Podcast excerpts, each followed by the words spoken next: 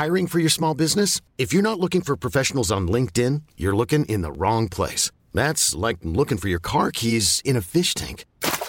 LinkedIn helps you hire professionals you can't find anywhere else, even those who aren't actively searching for a new job but might be open to the perfect role. In a given month, over 70% of LinkedIn users don't even visit other leading job sites. So start looking in the right place. With LinkedIn, you can hire professionals like a professional. Post your free job on linkedin.com slash achieve today.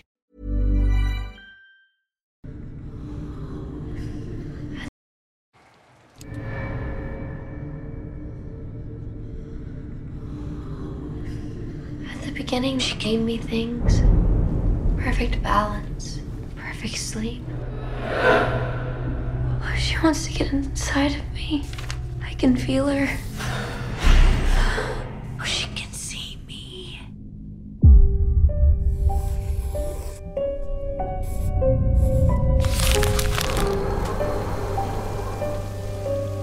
When you dance the dance of another, you make yourself in the image of its creator.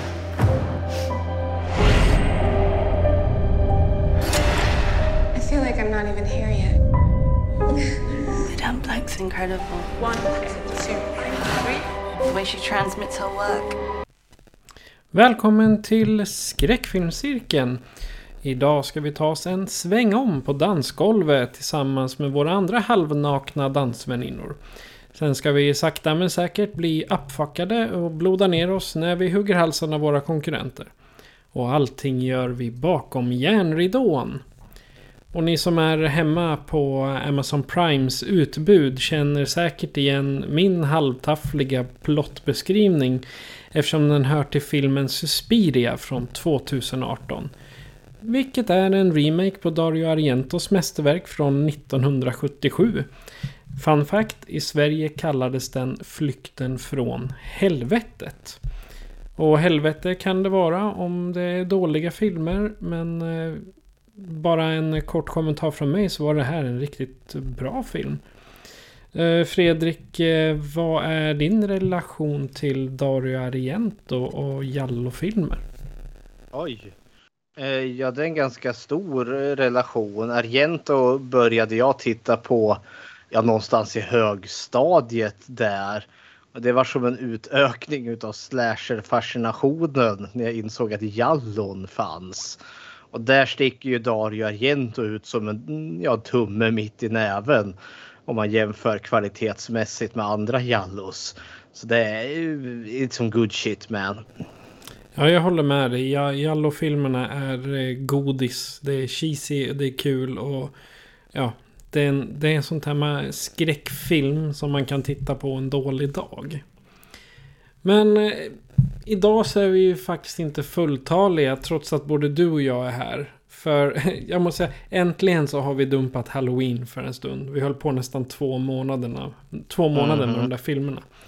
Så istället tar vi oss vidare till eh, Suspiria från 2018. Men det var inte vi som valde den, utan eh, valet kommer från dagens gäst, det vill säga Boris. Känd från podcasten Guest of Horror. Välkommen Boris! Tack så jättemycket. Det är jättekul att vara här. Jag kände att jag skulle välja en film som var tvärt emot Halloween om jag skulle gästa nu här precis eh, efter ni hade tagit igenom er, eh, alla de filmerna.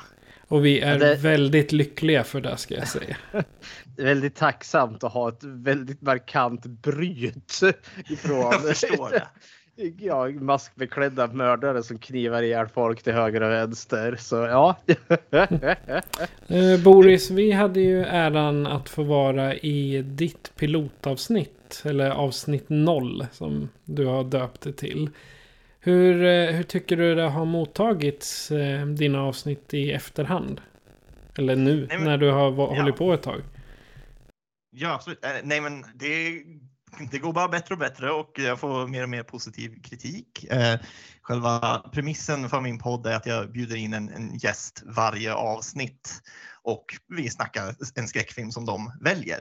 Och anledningen att jag valde er två för avsnitt noll och anledningen att det blev avsnitt noll var för att ni är mina kompisar. Eh, Mhm. Men podden är på engelska och eh, jag kände när vi skulle göra liksom, pilotavsnittet så kunde vi inte sitta och snacka engelska, så det hade bara blivit konstigt.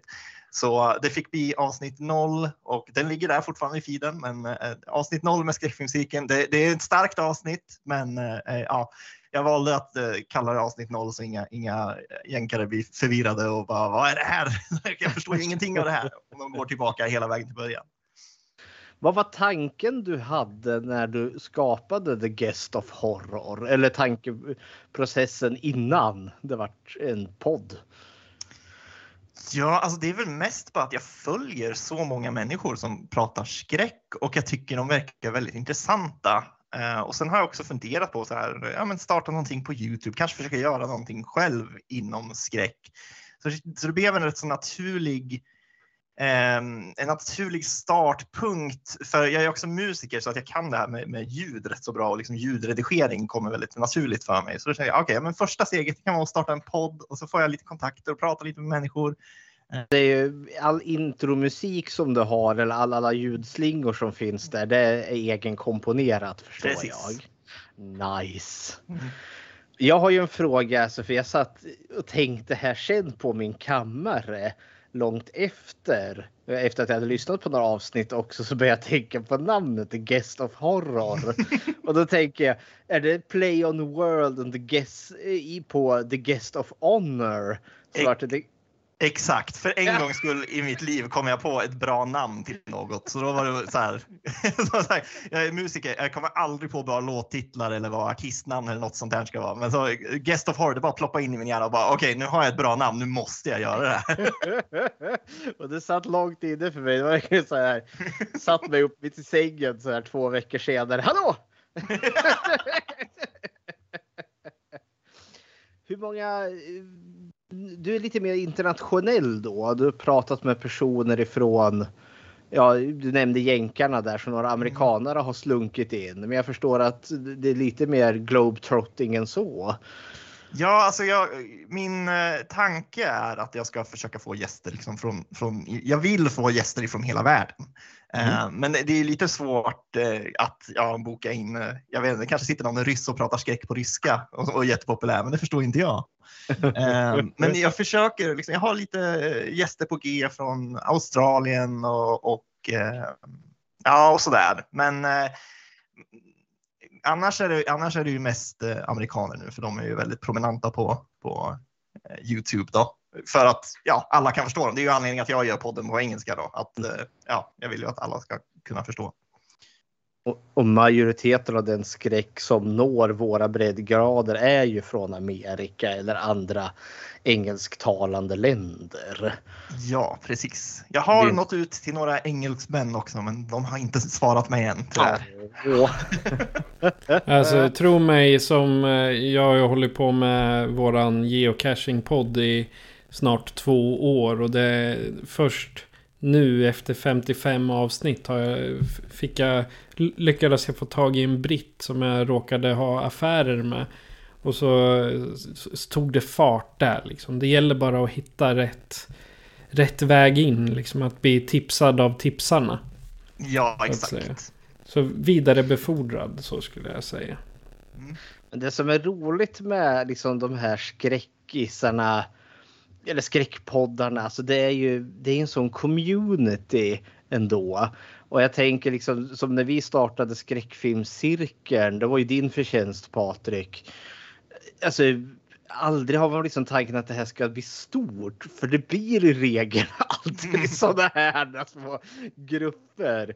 Eh, Jag såg här, vi har ju gästat en annan podd som heter Film till fikat. Eh, Och de dök ju nu upp. De vart ju, li- alltså, man kan rösta på dem till den här, vad heter den, Guldpodden. Där har de Ah, blivit kul. nominerade. Så jag, det tyckte jag var jätteroligt. Självklart har jag röstat på dem. Och självklart har jag också gått och liksom stampat lite i backen för att vi är ju inte med på den där. Och vi Nästa kommer år. Aldrig, och vi kommer nog aldrig komma med på den där listan heller. Men det är det som är tjusning för det är liksom det är något neutralt tänker jag köns eller vad heter det överbryggande med den här fascinationen för skräck. på något vis och vänster. Så ja. Ja, absolut. Och sen bjuder jag in folk och säger ja, men du får prata om vilken film du vill. Och då blir ju folk jättetaggade för att då kan man prata om sin favoritfilm eller något de har sett nyligen eller något som tycker är undersett eller ja, Mm. så här. Och så blir det ju liksom, trots att man är halvvägs runt jordklotet så, så blir det ju liksom någonting man kan man bonda över. Ja. Och det blir kanske mer av en utmaning för dig om de väljer en film som du inte har sett innan. Så måste du jaga rätt på den då eller? Ja, alltså det, det, jag, det, det jag har gjort är att skaffa en VPN. Eh, så Jaha. att jag, kan, jag kan vara lite överallt i världen om jag behöver eh, se en film som inte finns tillgänglig här. Men det har gått bra än så länge. Då så, det reder sig lite. Ja, kära Don. Men då kan man väl, vi gör en liten omvänd här, the guest of cirkeln. Eh, lite snabbt liksom. V- Vad är din historia med skräck och varför din fascination kring det? Och om du fick välja en film, vilken skulle det vara då? Ja, jag fick ju välja en film till den här podden och då blev det Suspiria från 2018. Ehm, jag hade säkert valt någonting liknande, alltså någon film som jag har sett de senaste åren. Jag tycker, jag tycker skräck de senaste åren har varit eh, jättebra. Det finns jättemånga bra filmer som är lite undersedda, så jag hade säkert valt något sånt. Alltså, ehm, eller, eller kanske någonting av, av Michael Haneke, typ Funny Games eller Cash. Oh. Något sådär. Eh, Cash heter den väl bara.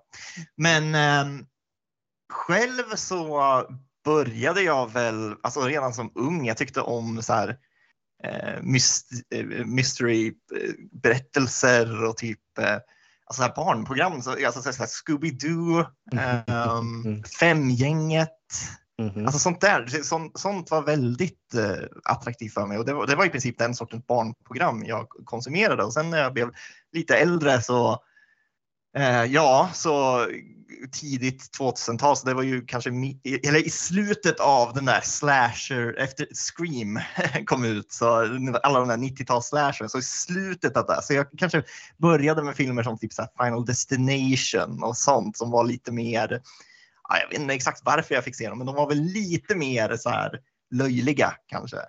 Men också lite edgy för de var ju extremt våldsamma. Ja, filmerna. exakt. Så det är därför jag när jag tänker tillbaka till det nu, så här, oj, varför fick jag se det? Men eh, ja, det var inte. Eh, ja, eller så här House on Haunted Hill. De gjorde den på 90-talet också. Alltså, alltså sådana där. Ehm, ja, och sen har det väl bara rullat på helt enkelt. Mm. Ja, okej. Och film vart ju sagt, det ska vi ju gå igenom här i stora drag här nu. Ja. Suspiria-remaken. Men eh, alltså innan vi går vidare till själva remaken så tänkte jag vi kanske skulle välja varsin remake. Var, kanske en av varje. En vi gillar och en vi hatar eller något sånt där. Och kanske tala om lite varför vi skippar det här senast sedda idag. Och då kan vi väl säga att Boris får börja då eftersom han är gäst. Okej, ja, då börjar jag med att säga att jag eh, tyckte verkligen om Child's Play-remaken de gjorde för eh, två, år- eh, två år sedan tror jag nu. Ehm, Det är, ju lite shots fired här för den är ju lite, ja, folk har haft många åsikter kring den. Ja, men jag har lite åsikten om att alltså det känns som en rätt så naturlig. Nu har de ju gjort en tv-serie eh, också eh, som, som inte följer då remaken så att eh, det här börjar, det börjar bli som Halloween-filmerna. Det är väldigt kom, eh, komplicerad timeline här. Men eh, jag tyckte om Child's Play eh, remaken för att jag tycker de senare Child's Play-filmerna är, li- alltså de är Eh, ja, jag vet inte. De har tappat mig lite. Um, alltså jag gillar Child's Play 1, 2 och 3 i princip. Och sen den Bride of Chucky vet jag väldigt många tycker om, men jag är inte lika förtjust i den. Eh, och sen har de här fi- filmerna bara fortsatt och fortsatt. Ehm, så att jag har känt lite så här, ja, men, eh, om man uppdaterar Chucky, gör det lite tillbaka till det här. Det är liksom skräckkomediblandningen, för det känns som att det har blivit väldigt mycket komedi i Chucky-filmerna. Mhm. Ehm, och ja, jag, jag tyckte Child's Play-remaken var underbar. Men jag vet att om man har Eh, om, man, om, man, om man känner starkt för de här senare Child's Play-filmerna, typ Cult of Chucky och, och, och dem, så, så brukar man inte vara lika förtjust i den. Men, men jag tyckte Child's Play-remaken var väldigt, väldigt rolig framför allt. Och, och, eh, ja, och mysig, bra blandning mellan så här skräck och komedi. Ja, jag, är, jag är böjd att hålla med här och jag, jag förstår också den här alltså utvecklingen man gjorde. Alltså för grejen är ju den att man ändrar ju konceptet på Chucky att det verkligen bara är en docka med en AI i. Och så var det väl just det att man bytte ut Brad Dourif till Mark Hamill där. Ja. Men eh, det, det, det, funkade ändå. Och jag tänker liksom, det var ju den här debatten att hade den här filmen funkat bättre om det inte hade varit en Chucky-docka utan att det hade varit en annan docka. Men samtidigt så har det någonting just med själva säljvärdet att det är den där populära alltså ikonen. Ja, exakt. Och jag tänker så här att, att eh, originalen finns fortfarande där. Eh, Don Mancini fortsätter göra eh, Chucky nu i en eh, tv-serieform. Mm -hmm. Vi har inte direkt förlorat någonting med den här Vi har ju som, det. Nej, så att... Eh, det, det jag kunde känna är väl just att när det kommer till Chucky eh, så är den bland de få utav de här ikoniska alltså skräckfilms Big Bads som vi kan fortsätta utan att ersätta alltså originalet Brad Dourif eftersom att han, en röst, han bara ger rösten till Chucky. jag, jag, förstår ju att Robert Englund nu liksom 75 inte vill liksom kränga på sig Freddy-sminket. Mm. Eller att, vad heter han, Dog Bradley som, ja, som gör Pinhead. att han också är lite för gammal för allt det där jävla sminket. ja. Men samtidigt, precis som du säger, de finns ju fortfarande kvar och de gör ju dem ännu mer nu. Så hepp eller hepp. Ska jag, hugg, ska jag hugga in min bästa? Och så sparar vi de sista till de sämsta till nästa omgång. Det tycker jag låter bra. Jag hugger då The Hills Have Eyes remaken utav Alexander Aja var det väl som gjorde den här för mig. Och den kom ju lite liksom mitt i kölvattnet av den här gigantiska remake vågen som den här Platinum Dune startade när de remakade Texas Chainsaw. Eh, den tillhör bland de här få som jag nästan tycker är, alltså den remaken faktiskt klår originalet. Med, med det sagt så är inte Wes Cravens Hills Have Eyes dålig. Men jag tycker att alltså de, de lyckades uppdatera Hills Have Eyes ja, till ett då ja, mitten 2000-tal Eh, Eh, och samtidigt liksom behålla det som var chockerande med originalet. För det ska man ju komma ihåg att Hills Have Eyes mötte ju liksom en publikstorm och liksom en moralpanik och det var en hemsk dekadent film. Och den är ju ganska tam i, i vår mått mätt. Men remaken med Alexander Aja, den var verkligen så oh gistanes och de lyckades få till det här råa våldet. För vi var ju i de här så och hostelfilmerna. Och samtidigt hade den den här liksom cheesiga B-filmen med de här muterade kannibalmutanterna som bor i någon liksom gammal eh, område där man har testat kärnvapen i Nevadaöknen. Och de liksom har lyckats överlevt i någon sån här liten upp testuppbyggd stad som man aldrig sprängde bort. Mm. det är också så här, ja, det fick så mycket mer godis som originalet inte kunde erbjuda. Så Hepp, det är min, alltså bara egentligen att den är mer effektiv, snabbare, snyggare, blodigare. För rent storymässigt förändrar den inte sig mycket från Wes Craven. Men ja, hipp. Jag tycker den remaken är helt fantastisk. Verkligen.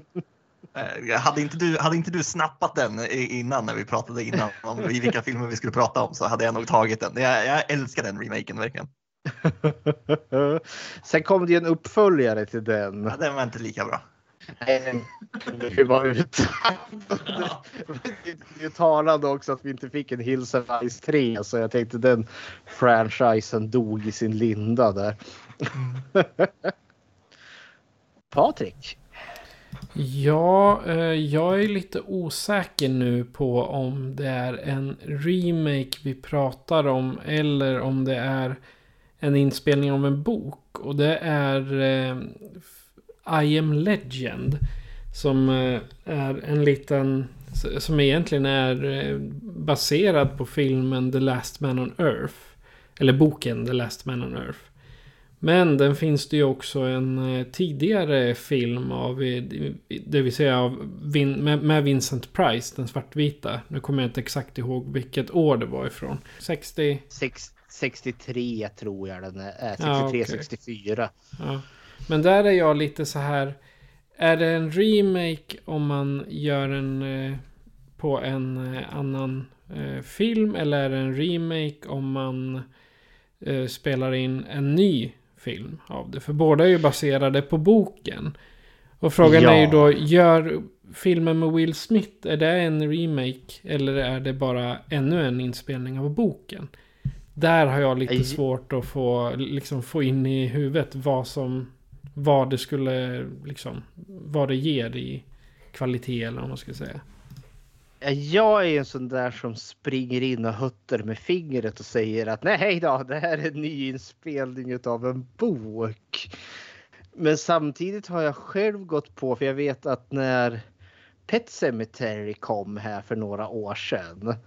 Då har jag konstant kallat den för en remake på Djurkyrkogården. Eh, och, så jag, jag går ju liksom på eget grepp där. Liksom, för det är ju, det är ju Djurkyrkogården är ju en filmatisering av Stephen Kings bok med samma namn. Uh, och filmerna skapar ju sina, alltså sin mytos. För det är som The Last Man on Earth. Det kom ju en som heter Omega-mannen med Charles Heston som också är den och sen är det I am Legend med Will Smith. Så ja. Ja, jag, jag tror det är lite säkert, man får ta det på case by case basis. Jag skulle säga att I am Legend är en ny adaption av boken. Men jag skulle Mm. säga till exempel Carrie, de gjorde en Carrie 2013. Det Mhm. känns som en remake på Carrie-filmen för att den, den är verkligen exakt som eh, Brian De Palmas film. Ja, den, den mer liksom fokuserar på filmen eh, som kom innan än på Stephen Kings bok. Ja, exakt. Men Ja. för att man skulle ju säkert kunna göra Carrie men ta lite andra element från boken och, och göra. Men alltså den är verkligen så här, det, man, man kan se dem back to back och det är typ samma film. Ja, ja, men det, det köper jag. För, det, för annars blir det liksom att varje Dracula-film är en remake på den första Dracula-filmen. som Ja, exakt. gjort. Nej, men jag köper det. För det, det är en bra distinktion. Så visst, ja, en bok, en nyinspelning av en film från, eh, som tidigare då har en bok kan vara en remake också. Okej, ja. Eh, vad ska vi säga? Vi borde eh, åtalare, domare och jury i, i den här panelen då kan man säga. Mhm. Vi, vi bestämmer oss nu för det. Kan vi Men hur, säga känner så? vi, hur känner vi då just inför I am Legend? jag ska Ja. villigt erkänna, jag har varken sett Last Man on Earth eller Omega-mannen och jag har inte läst boken. Så jag Nej, kan inte jag, har sett, läst, men jag, har, jag, har sett, jag har sett allihopa och alla tre filmer är rätt så annorlunda från varandra så att jag skulle säga att det är en ny tappning av boken. Ja. Men det är ett bra exempel i alla fall. Ja, Det, det är ett bra exempel. Det är ett bra exempel på en debatt som det, som det brukar vara med, bland oss. Och I am Legend, om man ska nämna den lite snabbt. Det var en sån här som jag har väldigt blandad respons till. För jag tycker att det är en genuint liksom spännande berättelse. Jag gillar konceptet över den här ensamma mannen och hans hund. Men jag tyckte att de här monstren, zombierna, de här smittade människorna som var totalt CGI var horribla och förtog mig ur filmen omgående. Där förlitar de sig för mycket. Alltså hur jävla svårt ska det vara att sminka upp folk? Nej, det funkar Ja. inte alls för mig. Nej. Nej, men jag håller med där. Men, Jo. sen, sen slutet är lite knasigt också. Ja, Men, eh, synner, ja. synnerligen när man vet liksom det slut som de valde att klippa bort. Som är ett så mycket bättre slut. Mm, jag kommer inte exakt ihåg det slutet. Jo, eh, Will Smith har ju en sån här infekterad som i sitt labb som han gör experiment på. Han försöker ju hitta ett botemedel och han har ju tagit väldigt många genom tiderna och den senaste han har tagit är ju en kvinna och det visar ju sig att det är ju vad heter det, inom situationstecken frun eller liksom den kvinnan som den här ledarzombien är förälskad i. Så det sätter ju på att Will Smith får liksom en realisation att herregud, han är ju monstret.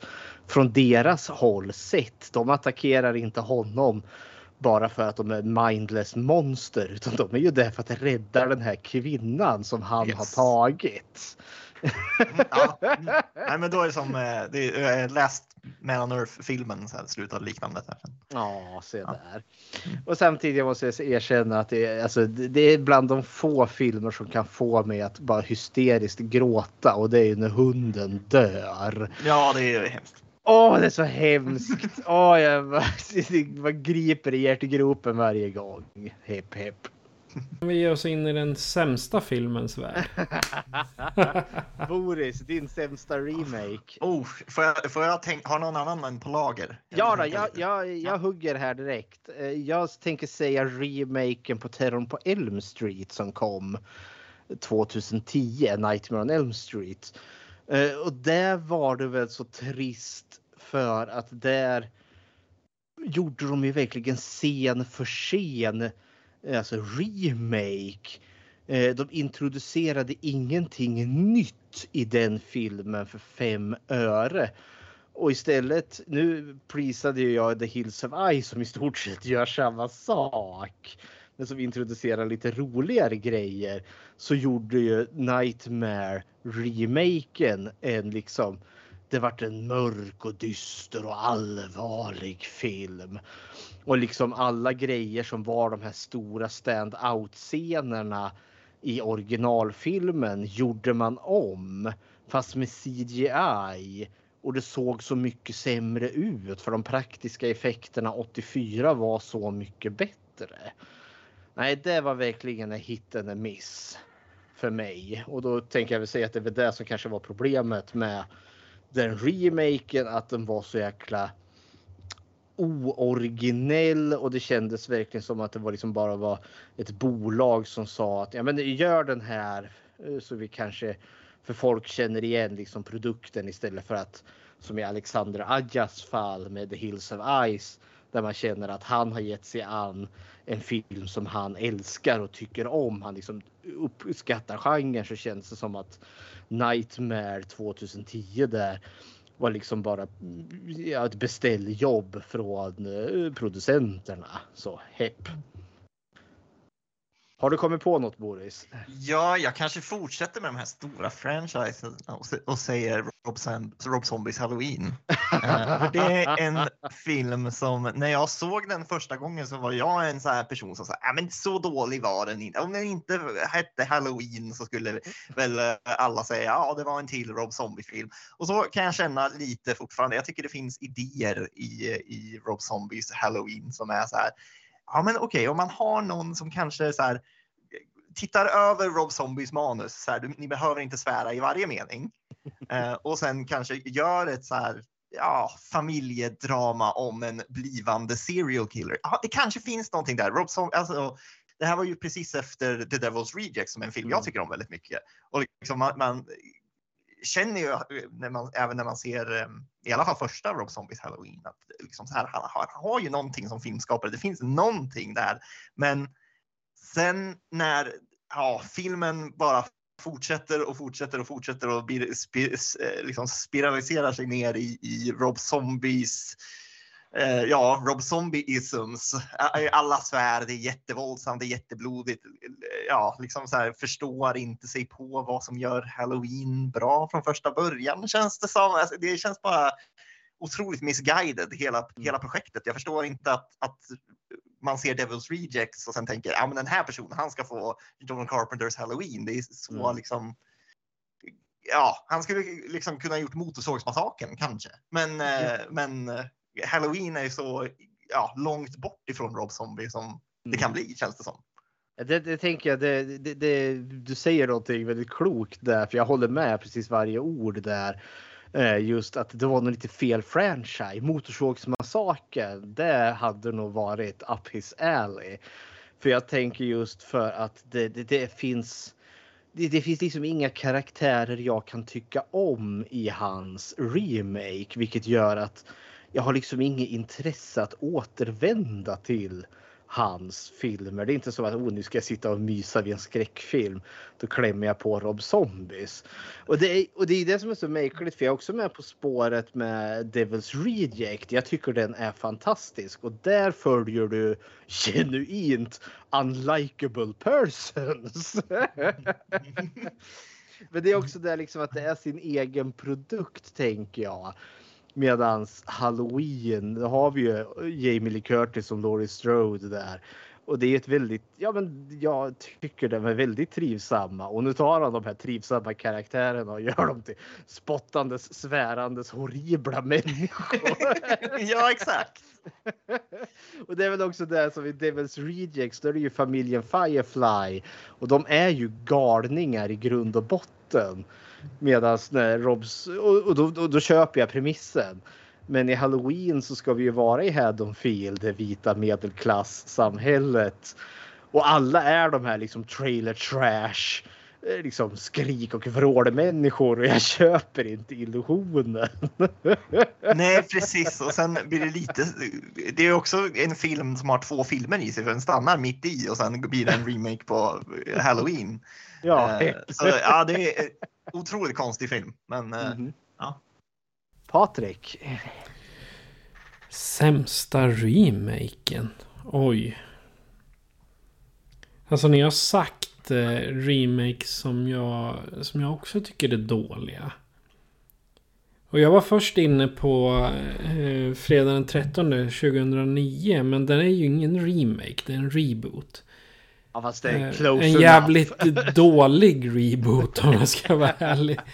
Jag menar från att eh, Jason, eh, Jasons morsa mördar en massa lägerledare till att ungdomar ute i ett gammalt sommarhus hittar en gigantisk haschodling liksom. Alltså 20... Jag, jag tänker inte... Jag tror jag struntar i att nämna en remake. Utan jag trashar ner på den rebooten istället. Och säger att... Eh, ja, de sabbade ju lite med att försöka göra den modern. Och nu hoppas jag då om de har lyckats komma överens om att göra en motsvarighet Halloween 2018 och göra en Friday 13 typ 2021, 2022, 2023 eller när det nu blir. Jag min, är det fortfarande twist om den där eller har de kommit till ro? Jag har, jag har inte riktigt hållit koll på det. Man håller ju andan här. Det är ju, jag tycker jag hör med jämna mellanrum att nu har de löst den här twisten och sen nej, den forts, där fortsatte den. ja, men exakt. För det går alltid att stämma om med varandra. Ja, tydligen. Ja, exakt, överklaga och ja. Så att eh, oklart. Ja, det är oklart.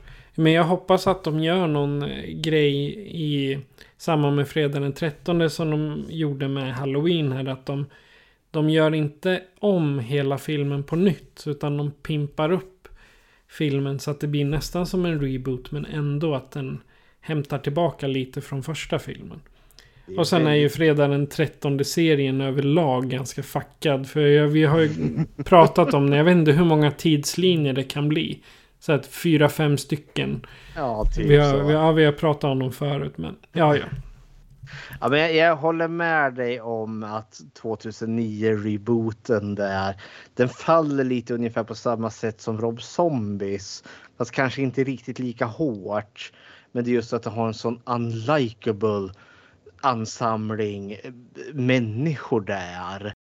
Totally. Som, de är liksom verkligen gjorda för att vara dryga och vidriga så att jag inte överhuvudtaget ska bry mig när Jason knivar ihjäl dem. Och det var väl därför jag kände liksom att nej, det här var inget kul. Vet, nu får jag out, nu får jag out jag vill bara outa mig själv lite här och säga att jag tyckte den är helt okej. Oh my God! det är ingen favoritfilm, men jag vet inte, så dålig var den inte. Så jag behöver inte försvara filmen. Jag, jag, jag, jag, känner inte jättestarkt för den, men eh, jag ville bara säga det. Ja, jag, ska ingenting säga, jag ska se om det. Det var lite länge sedan jag såg det för jag kommer ihåg att när den senaste motorsåg, det var ju Leatherface. Ja. Som då också kan ses som en reboot eller en prequel är det väl. Och jag kommer ihåg att första gången jag såg den liksom då. Jag var ju redo att tända eld på den för jag var så arg på den. Så gick, gick vi ju igenom hela motorsågs-franchisen här till skräckfilmscirkeln. Så såg jag om den och så sa jag hej! Det här var ju ganska bra. Ja, nej, men jag kommer ihåg att karaktärerna i Fredagen den 13 var irriterande, men, eh, men eh, ja, jag vet inte, det störde mig inte så mycket eh, uppenbarligen. Kära Dan. Ja, vi måste nog gå vidare för jag känner att jag hittar massa, massa möjliga roliga talking points här. Men Ja, vi kommer aldrig härifrån annars. Vi, vi kan göra i framtiden så kan vi ta ett avsnitt där vi bara trashar remakes eller reboots. Och sen eh, ta fram den filosofiska tanken om hur eh, man kan irritera sig på en fiktiv film. För, ja, förutom eh, fredagen den 13 för det är ju totalt helt sanna händelser. Bara som ni vet. exakt. True story. Perfekt. Men då tycker jag vi går eh, vidare till eh, Suspiria från 2018. Så här kommer en trailer.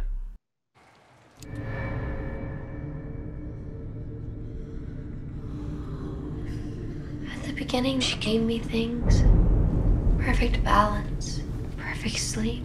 Oh, she wants to get inside of me. I can feel her. Oh, she can see me.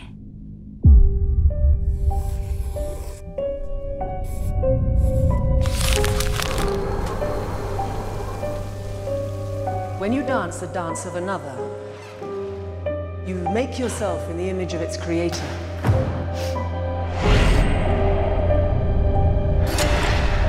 Feel like I'm not even here yet. Madame Blank's incredible. One, two, three. The way she transmits her work. You have to decide what is it you want to be for this company. There's more in that building than what you can see, Doctor. You are living with dangerous people.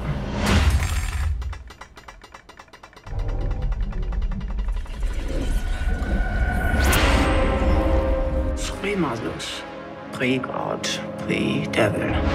Mother tenebrarum, mother lacrimarum, and mother suspiriorum. Darkness, tears, and sighs.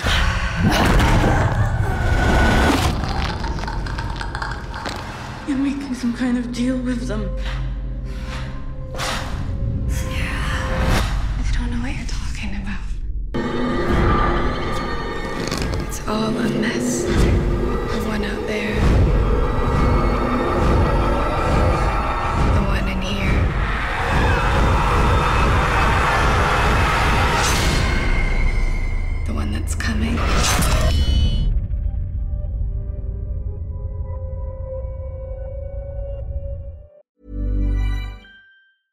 I'm Sandra, and I'm just the professional your small business was looking for. But you didn't hire me because you didn't use LinkedIn jobs. LinkedIn has professionals you can't find anywhere else, including those who aren't actively looking for a new job but might be open to the perfect role, like me. In a given month, over 70% of LinkedIn users don't visit other leading job sites. So if you're not looking on LinkedIn, you'll miss out on great candidates like Sandra. Start hiring professionals like a professional. Post your free job on linkedin.com/achieve today. Ever catch yourself eating the same flavorless dinner three days in a row? Dreaming of something better? Well, HelloFresh is your guilt-free dream come true, baby. It's me, Kiki Palmer. Let's wake up those taste buds with hot, juicy pecan-crusted chicken or garlic butter shrimp scampi. Mm. Hello Fresh. Stop dreaming of all the delicious possibilities and dig in at HelloFresh.com. Let's get this dinner party started.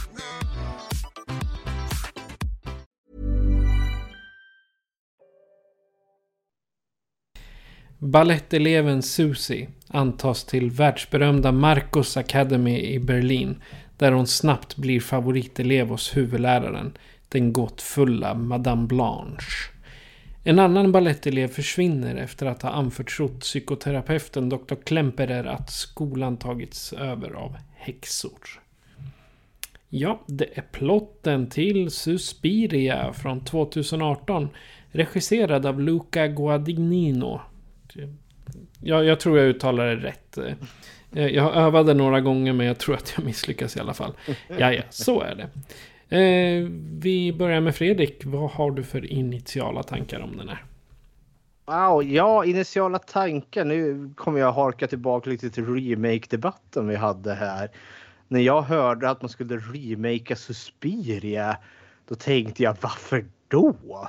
Vad i himmelens namn behöver man remakea den här för? Eh, jag kommer ihåg alltså, originalet från 77 tycker jag är fantastisk. Eh, men den är ju verkligen, alltså handlingen i den är ju papperstunn. Det är ju mest bara musiken och scenografin eh, som är fantastisk. Det är ju verkligen som att uppleva en vaken mardröm med all sin ologik som den har. Så jag var jätteskeptisk eh, inför den här. Så jag såg faktiskt inte den här förrän du Boris tipsade mig om den. Och då vart jag ju helt blown away. För jag tänker nog säga att det här, så här, det här är en genialisk remake. Eh, för den här gör ju nästan motsatsen till originalet. Där man verkligen, alltså den här är ju stentung fokus på handling och intriger. Eh, och verkligen fyller i allt det där som originalet inte gjorde. Och sätter en jättefokus på själva dansen. Som verkligen är i periferin i första filmen. Jag tror man får vara en kort liten scen där vi får se några ballerinor studsa omkring i Argentos original i så här 20 sekunder och så var det aldrig mer. Medan här är ju dansen central. Nej, det, jag tyckte det här var herrejösses mig vad bra det var. Så det är mina tankar, mina initiala tankar lite kring Suspiria. Okej, okay, Boris. Jag såg den här filmen för första gången kanske något år sedan nu. Jag var också lite sen eh, till den för att eh, jag tänkte likt Fredrik, hur, hur, hur ska man göra en remake på Suspiria?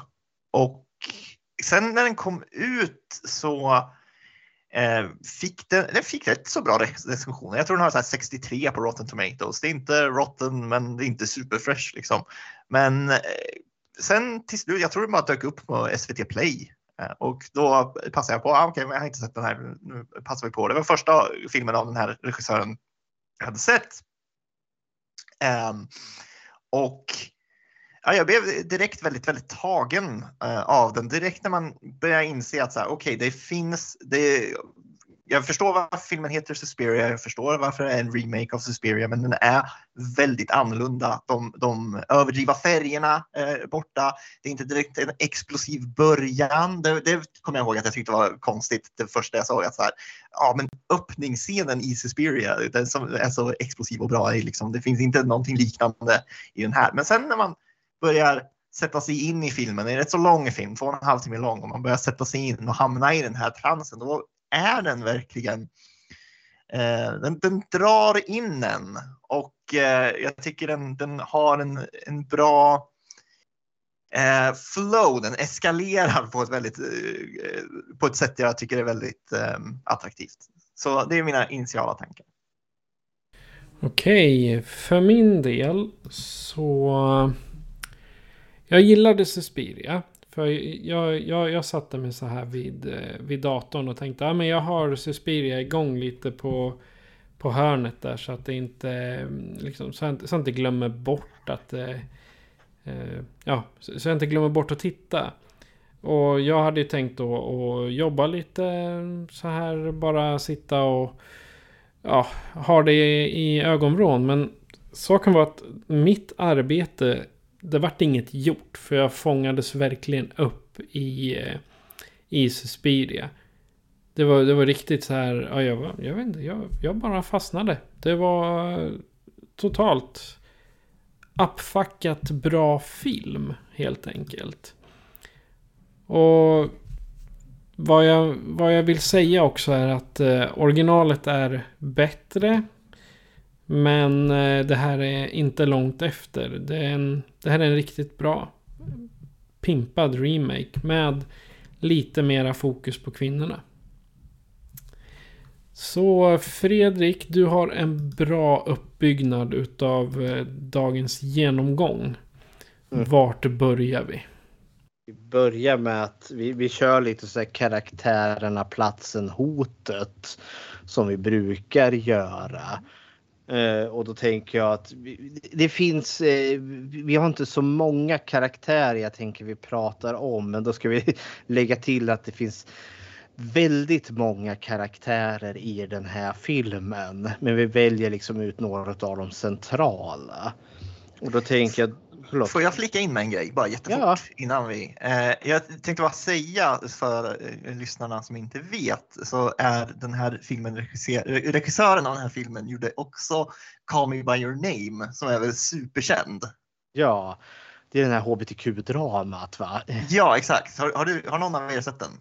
Nej men jag, den har fladdrat förbi för mig så många gånger och jag vet att den är hyllad till skyarna.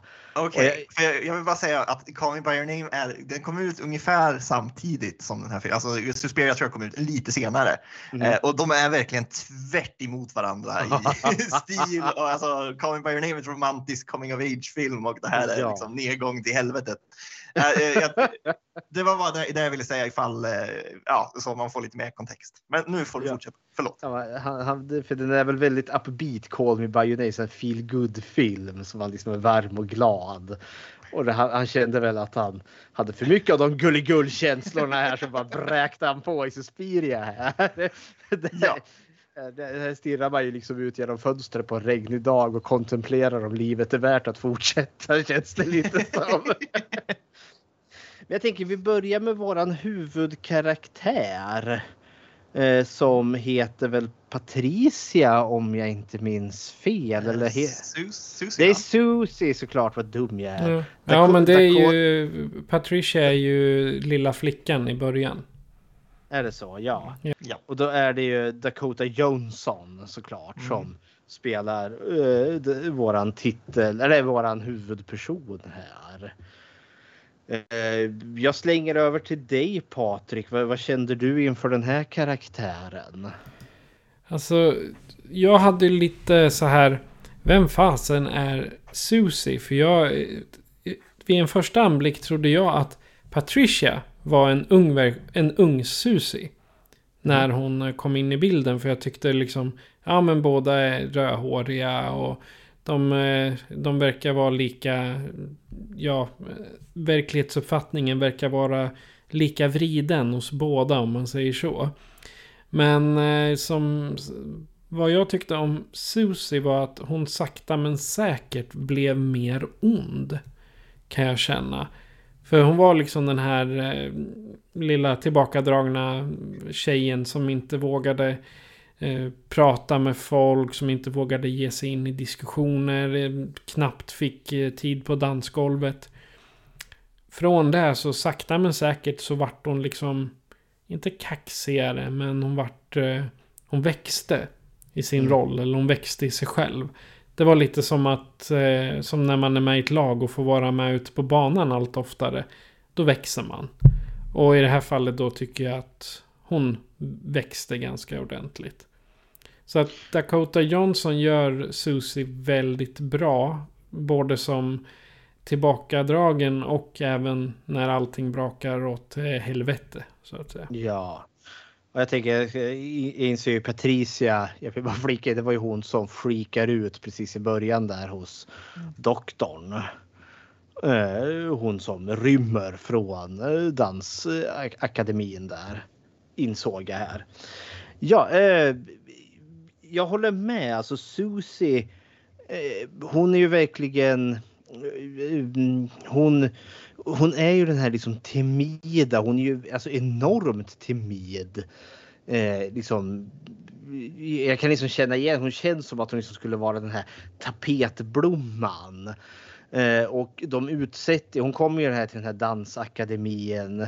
Eh, Marcos dansstudio eh, där i Berlin. Och eh, hon är så tacksam att vara där. Men hon är verkligen en grå liten mus. Eh, och så ska hon ju göra ett test. För vi förstår ju att hon när hon kommer dit att det har blivit något misstag. Madame Blanc som är den som godkänner där. Det, något har blivit knas men nu är hon ändå så här. Så då får hon göra ett danstest.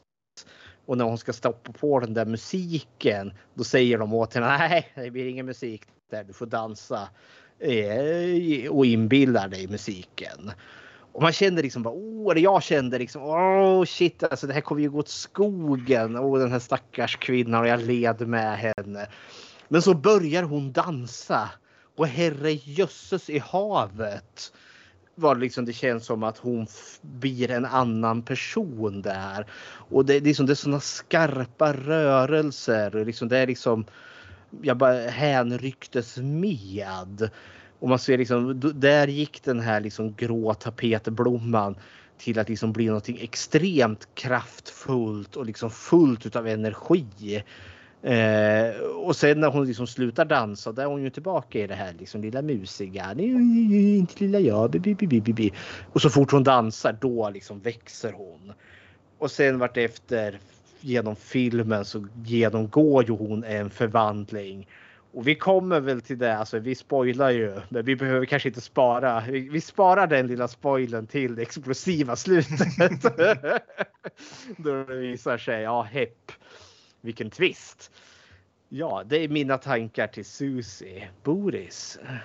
Ja, jag tror ni har sagt det mesta jag tänkte på. Alltså, hon går ju väl igenom den största karaktärsförändringen eh, och eh, jag, jag tycker det är kul att se uh, Dakota Johnson verkligen äga en roll. Jag tycker hon är, jag tycker hon är jättebra. Det är ett av, de- brotten de här jävla uh, 50 shades of Grey filmerna har gjort. Ja. Att dra ner hennes namn. Jag tycker hon är jättebra. Hon, är, hon brukar vara bra i, i det mesta jag har sett henne i. Eh, och eh, ja, kul att hon får en så här lead roll och verkligen som, som skräckgenren oftast gör, liksom, ger eh, bra skådespelerskor liksom, lead roles och verkligen så här shine. Eh, men, men annars tror jag ni har sagt det mesta som jag har tänkt på. Men då går vi då till våran andra liksom stora kvinnliga karaktär. Det är Tilda Swintons karaktär Madame Blanc. Och då vänder vi väl på det. Då får du Boris första ordet här. Mm. Eh, en av de mer fascinerande karaktärerna. Jag...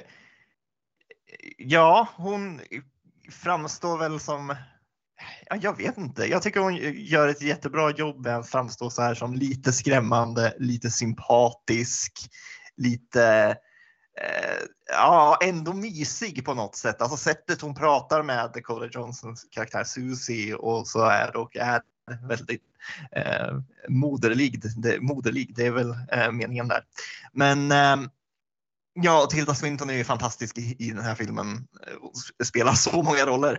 Ehm, ja, nej men jag stannar väl där. Jag, jag, Patrik, vad tycker du om Madame Blanc? Ja, Madame Blanc trodde jag var skurken eller hotet från första början jag såg henne. För hon var så konstig. Tycker jag. Jag vart liksom inte klok på henne. Men det, hon var en sån här, eh, ni vet, en extrem skap, ett extremt skaparhuvud. Som man, man kan uppleva dem som lite flummiga. Men i själva verket är de konstnärliga experter. Eller vad, vad man ska säga. Och så upplevde jag Madame Blanche när jag såg henne första gången. Och ja... Jag tror... Ja, jag var ganska säker på att det var hon som skulle ta koll på alla. Att det var hon som var ondingen. Men... Eh, ja, vi kom ju fram till sen varför jag hade fel. Vad tycker du Fredrik? Madame Blanc, alltså Tilda Swinton är ju fantastisk som sagt i nästan allt hon tar sig för. Eh, och för hon har också det här liksom, hon, hon har så speciellt utseende egentligen. Hon får den här liksom den här blicken och hon är ju den här liksom danslärarinnan som är den här beryktade Madame Blanc och liksom jag, jag kommer ihåg när jag såg den här, när jag såg den första gången, att jag hade förväntat mig att hon skulle vara mycket mer strikt och stram och sträng. Och det är hon ju inte, men istället så liksom äger hon ju liksom någon form av så här pondus och aura. Man förstår liksom när hon kliver in i rummet innan vi ens har fått henne presenterad för oss att hon är en major player. Alltså hon, hon bara liksom äger rummet med sin vad heter det, närvaro. Uh, och jag köper precis som du säger Boris att alltså, hon går in som någon form av modersgestalt för uh, Susie. Och det blir också lite så för den här filmen målar, vi får ju lite tillbakablickar i Susies liv där vi inser att relationen till hennes biologiska mor inte är så bra. Och samtidigt förstår vi ju också att Susie är också ett form av redskap för Madame Blanc. För hon, hon håller på att formar henne. Och vi, vi vet ju alltså till skillnad från originalet och det är lite av ett mysterium. Vad är det som händer på dansakademin där? Så har ju vi, vet vi ju det här redan från filmens början att det är fullt med häxor eh, på dansskolan där. Och vi förstår också att, eh, vad heter det, Madame Blanc är ju en häxa och att hon utför ju någon form av magi. Och jag tycker det är lustigt att du säger Patrik, liksom, är hon ondingen? Är hon del av hotet? Ja, det är hon ju. Jag menar, hon är ju delaktig i åtminstone inledningsmordet. Eller ja, det är ju inte inlednings, men det första. Eller groteska jävla scen när Olga försöker rymma. Då förstår vi ju att det är ju den, alltså vad heter det, eh, förtrollning som hon lägger som är en del i det. Men vi får ju heller aldrig se henne göra de groteskligheter som de andra häxorna gör. Och vi får istället däremot liksom se hennes liksom moderliga, liksom varma relation till, eh, ja, till, till Susie. Så jag är också så här, liksom, ja men det är en trivsam karaktär och så tänker jag till några varv att oh, gode gud nej! Både en horribel och hemsk människa. så ja. Ja, precis. Eh, jag tycker när vi pratar om hennes karaktär så är det också ett bra eh, ögonblick att eh, säga eller jag vill i alla fall säga hur, hur, hur mycket jag gillar den här filmens, eh, eh, liksom hur de visar magi. Att mm. det är bara en liten snabb touch på en persons rygg eller på en persons händer eller eh, en, en, snabb tillsägning åt en person. Jag tycker det, och det händer framför allt med, med Madame Blanc. Jag tycker det är väldigt snyggt och eh, ja, subtle för att använda ett engelskt ord. Ja, men så som magin används här så vi förstår ju liksom det är väldigt mycket. Alltså det är en magi som skulle kunna gå väldigt ostörd förbi i våran värld och det, vi förstår ju att de här danserna de gör är ju, det är ju trollformler på något vis och vänster. Som jag tolkar det. Filmen förklarar det inte liksom klart och tydligt men vi förstår liksom att källan till häxornas kraft kommer i den här dansen. då lösgörs det på något vis och vänster. Jag tänker det finns en scen senare när alla häxorna sitter och har en, de sitter ute och äter på en krog. Och vi ser hur de skrattar och skrålar och röker och dricker vin. Ah, hula, hula, hula. Och eh, vad heter det, studenterna får syn på dem. Oh, titta, eh, kika på dem genom fönstret och så får vi se hur de skrattar och skrålar och liksom är fulla och glada. Men så får vi som publik höra att de har, håller tydligen som någon form av telepatisk kommunikation just där och då. Det är också en del i besvärjelsen där vi ser det bara en front medan de liksom planerar något liksom väldigt seriöst där. Mm. ja, ja, hepp hepp. Eh, då går vi till nästa Tilda Swanton. och det är ju han Dr. Klemperer. Ja, eh, Patrik, vad tyckte du om Dr. Klemperer? alltså jag... Det tog en stund för mig innan jag fattade, eller ja, det, det tog en surfning på IMDB för att förstå att Dr. Klemper är fan ingen man. Nej. Utan eh, det är Tilda Swinton igen. Mm. Det, det, det liksom, ja, jag vet inte hur länge det tog för mig innan jag fattade. För de har ju liksom samma ansiktsform. De är blonda båda två. Jag satt där och bara, vad fasen, jag har sett den där gubben förut. Och liksom bläddra på IMDB för att hitta vilken film. Och sen så såg jag då eh, Tilda Swinton as eh, Dr. Klemperer, Madame Blanc och Helena Marcos. Ja, ja, okej. Okay. Så enkelt var det. Ja. Så hon är alltså inte bara bipolär, hon är tripolär. ja, nej, jag, jag, jag, var, jag var förvånad. För jag kunde inte tro att hon eh, spelade gubben. Det hade jag faktiskt inte en upplevelse av. Utan jag, jag såg inte henne utan jag såg gubben. Och det gjorde hon väldigt bra. Jag ska ju villigt erkänna att jag visste det här sedan tidigare. Eh, men alltså, det här är en enorm shout-out till den här filmen. Alltså sminket på Dr. Klemperer. Alltså det är så herrejösses bra tycker jag. Det som kanske mest liksom avslöjar henne är väl rösten i stort sett.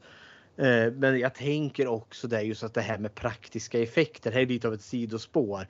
Men jag sitter och tänker på vad är det Ridley Scotts Prometheus. När vi hade Old Man Whalen dyker upp där. Och då har de ju, nu kommer jag inte ihåg vilken skådespelare det är, men det är ju en betydligt yngre skådespelare som de har sminkat så att han ska se ut som typ ja, 99 eller något sånt där. Och det är så tacky, alltså man ser ju verkligen att det är ett smink liksom. Ja, där tycker jag liksom, vad fan kunde de inte bara hitta en gammal skådespelare att göra Waylon? Men så ser man här Tilda Swinton. Liksom, de har inte bara liksom gjort henne äldre, de har bytt kön på henne. Och det funkar jättebra.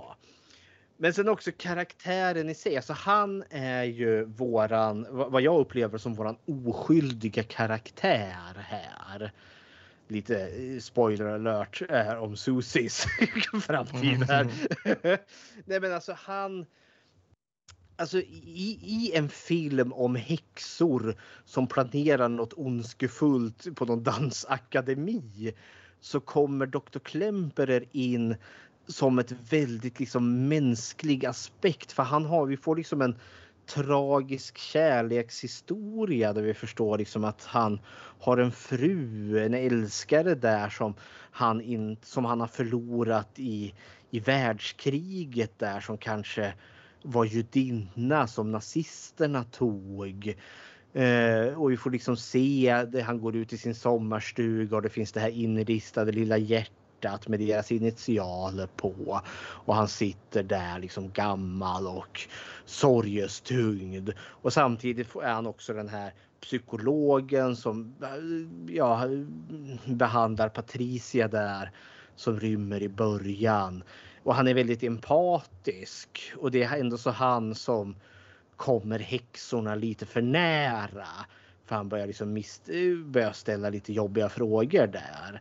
Men han har också liksom den här källan till rationalitet. Han tror inte på häxor men han tror på att människor kan samlas i grupp och planera illdåd. Att de kanske tror att de är häxor. Alltså han är liksom det sunda förnuftet, han är rationaliteten i den här filmen. Och samtidigt är han också liksom en karaktär som jag ömmar och känner väldigt mycket för.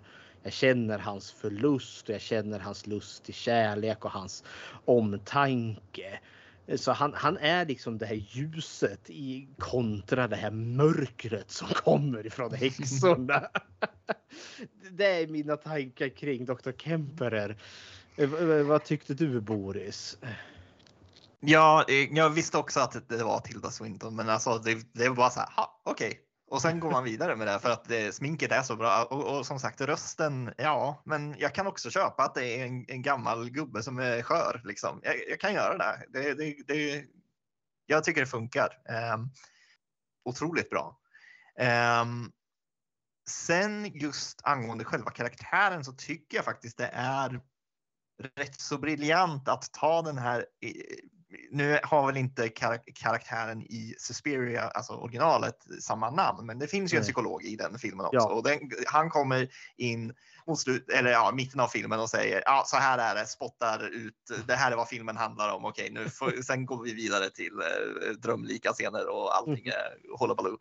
Eh, men så han är väl med i en eller två scener där. Och sen mm. att ta det konceptet och sen bygga ut det och sen liksom, jag kan tänka mig att om man ser den här filmen och kanske inte, eh, om man till exempel gillar skräckfilm och kanske inte är van vid eh, lite längre filmer eh, så kanske man kan känna så här, ja, men, ah, man kunde klippt ner det där eh, mycket för att det är mycket i filmen där man känner så här, okej, okay, men varför, varför fokuserar vi så mycket på honom? Men sen i slutet så får man ju reda på varför, ja, mm. hur allting um, ja, blir sammanfogat och så där. Så, så ja, jag, jag tycker det funkar och eh, ja, det, det, är väl som du säger Felix, det är vår, vår, vår liksom rent goda karaktär och, och, som man faktiskt känner för.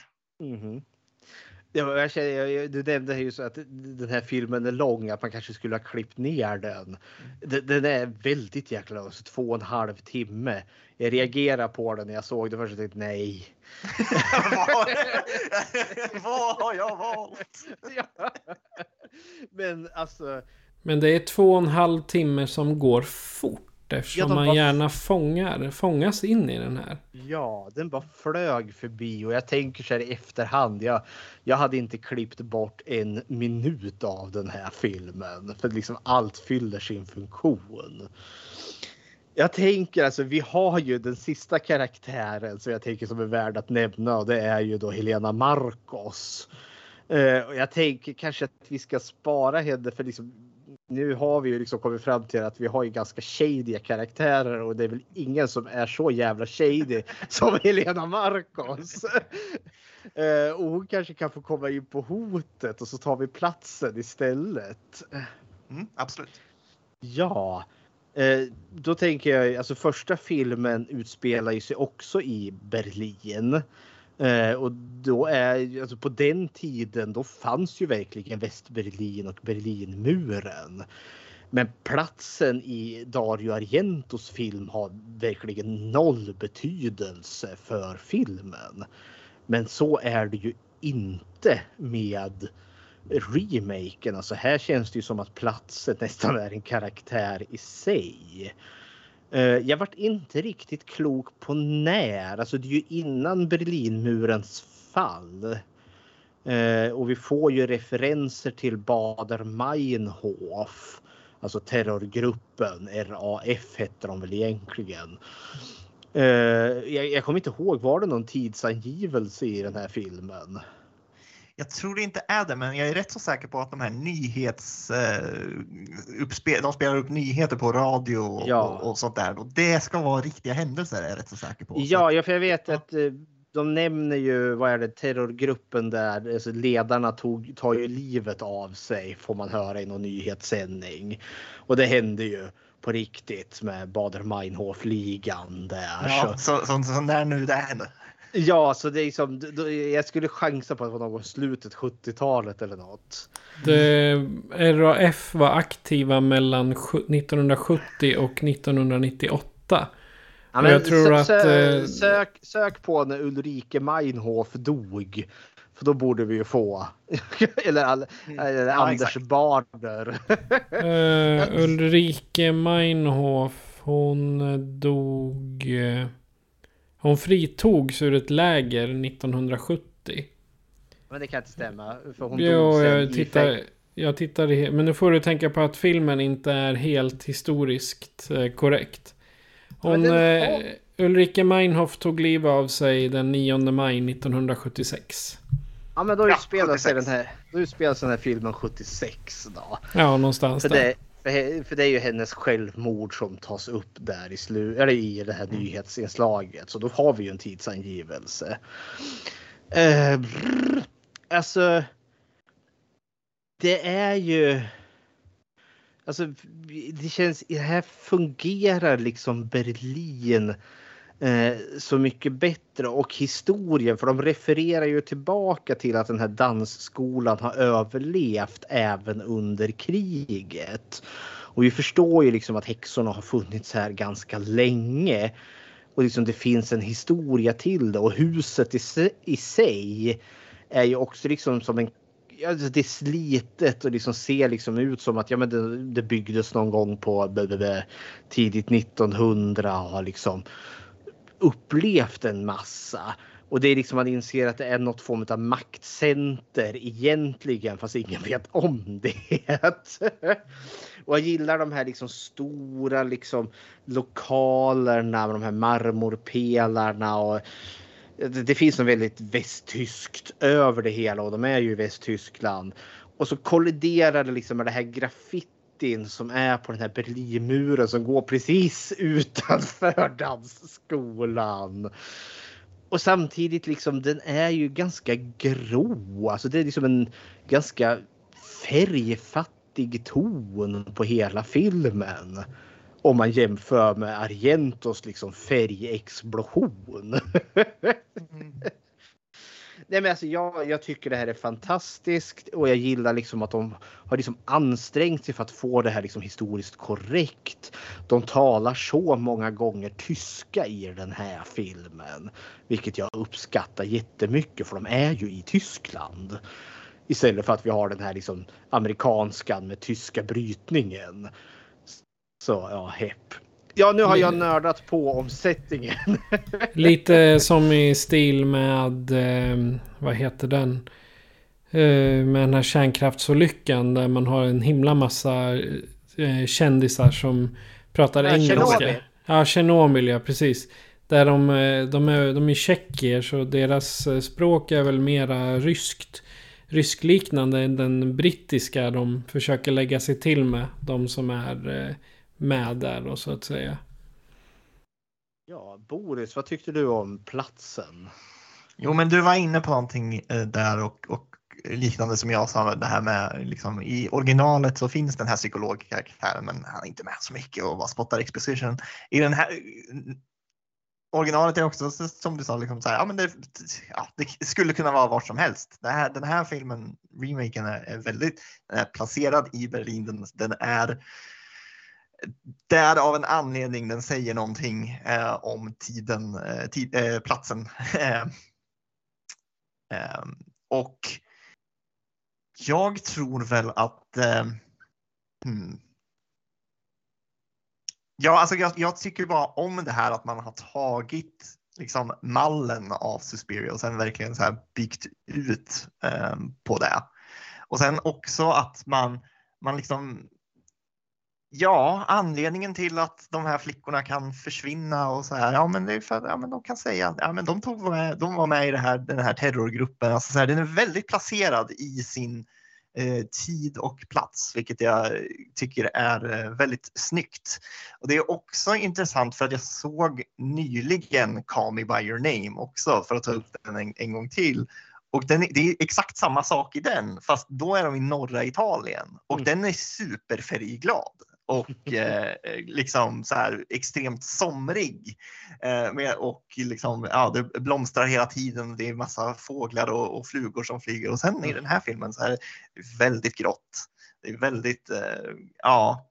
Och det typ regnar hela tiden. Exakt.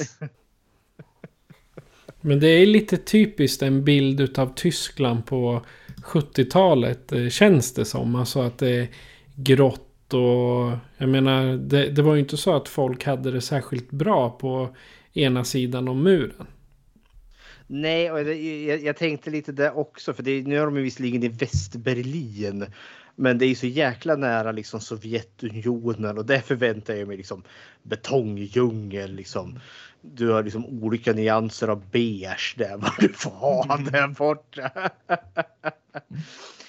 Jag vet, så tänker jag också, det, står det inte lite som en bild liksom för det förfall som ändå så finns i det här på Marcos dansakademi? För det är liksom visst, det finns anor där liksom de har funnits där i urminnes tid. Men det är ju ganska ruttet när man kommer till liksom till själva kärnan. Visst, du har fina pelare där och allt, men liksom i grund och botten är ju liksom korruptionen utav Dansakademin total. Uh, jag tänkte jag skulle, det slog mig, jag fick lite tankar om just själva dansakademin i sig. För det här att de har de här hemliga rummen, det har det här spegelrummet. Där horribla saker händer.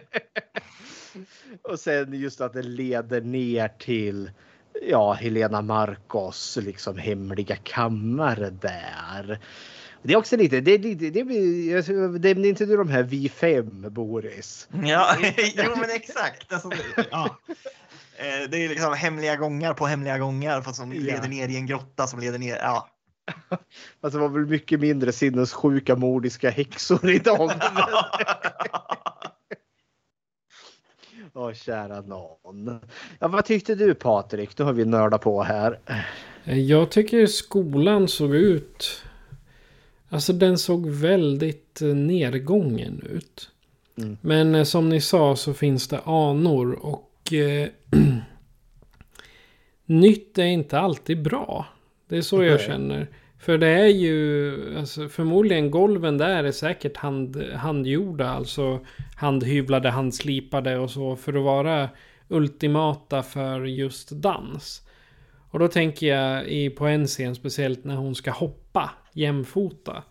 Du måste känna marken. Det är inte mm. marken som ska ta upp dig. Du ska hoppa från... Ja, jag minns inte riktigt allting hon sa.